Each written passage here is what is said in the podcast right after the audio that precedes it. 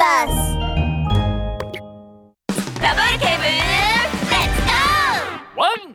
ラブール警部の安全事件簿。覆面強盗の謎。火曜日の午後。フォレストタウンはとても静かでした。しかしラブール警部のオフィスでは雷鳴のような声が鳴り響いています。警察署にやってきたリスおじさんがラブール警部に抱きつき大泣きしていたのです。ラブール警部助けてください。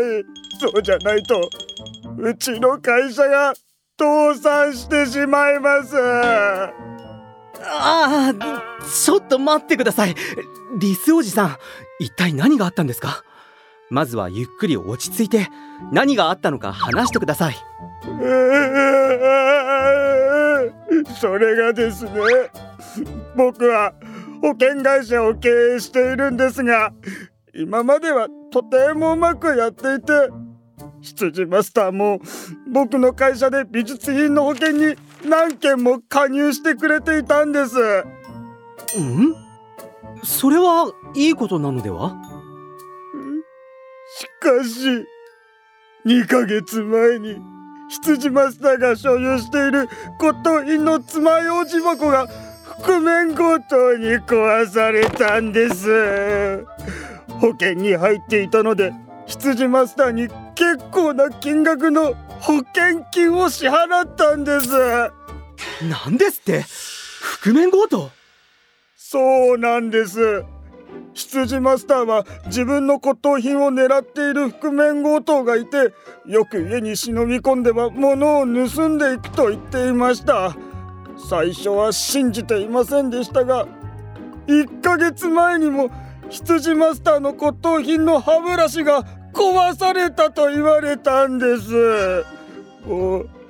僕はまた莫大な金額の保険金を支払ったんですよ。覆面強盗がまた来たですって。リスおじさんもしかして今日ここに来たのはまさか。そうそのまさかです。先ほど羊マスターから電話があって骨董品の花瓶が覆面強盗に壊されたって。この覆面強盗め。今度羊マスターの骨董品を壊したらうちの会社は保険金の支払いで破産しちゃうじゃないか。ラブール警部。何か方法を考えてこの覆面強盗を捕まえてください。おかしいな。羊マスターからの通報はなかったはずだが。まさか。ラブール警部は黒い瞳を丸くしました。わかりました。リスおじさん。とりあえず羊マスターの家に行って現場を確認してみましょうラブール警部はすぐにリスおじさんを連れて羊マスターの家に駆けつけました。羊マスターの家のドアは開いたままで床には骨董品の花瓶のかけらが散らばっています。リス君早速保険金を支払いに来てくれたんですか？なんでラブール警部も一緒なんですか？羊マスター覆面強盗にあったと聞きましたがなぜまず最初に警察に通報していないんですか？いやいや警部にご迷惑をおかけするほどの事件じゃないですし警部はフォレストタウンの安全を守るために精一杯ですからこんなことでご迷惑をおかけしてはいけないと思ってね。いえいえ迷惑ではありませんよ。みんなの安全を守るのが僕の役目なのですから羊マスター詳しい状況を説明していただけますか？骨董品の花瓶はどうやって壊されたのですか？あはいわかりました。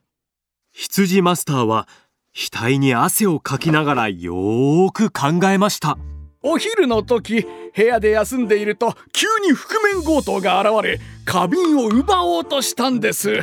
するとあいつの力が強くて花瓶を床に落として割れてしまったんです。覆面強盗め。急に現れた。羊マスター。それはちょっとおかしいですね。もう少し思い出してみてくれますか？羊マスターの額の汗がどんどん増えていくと慌てて証言を変えました。あ そうだった。急にじゃなくてでま窓からです。窓から現れたんです。その後は？その後？え その後はまた窓から逃げたんです。ラブール警部僕が見たのはこれが全てです。ほうそうですか。ラブール警部は虫眼鏡を取り出し窓辺に近づくとじっくり観察し始めました。するとラブール警部は黒く丸い瞳を輝かせました。羊マスターもう下手な芝居はやめなさい。花瓶を壊した覆面強盗なんて存在していません。え？存在していないだって。ラブール警部は窓枠を指さすと窓枠には薄いホコリが溜まっているだけで他の痕跡は全くありませんでした。そうです。羊マスターは強盗が窓から入ってきてそこから逃げたと言いましたが窓枠にはホコリが溜まったままです。もし本当に強盗が窓から出入りしていたのなら必ず痕跡が残るはずですしかし窓枠には何も痕跡がなかった。つまり羊マスターは覆面強盗に会っていません。全てはリスおじさんから保険金を騙し取るための自作自演だったんです。違いますか？そういうことだったのか。この羊め金返せ。お金。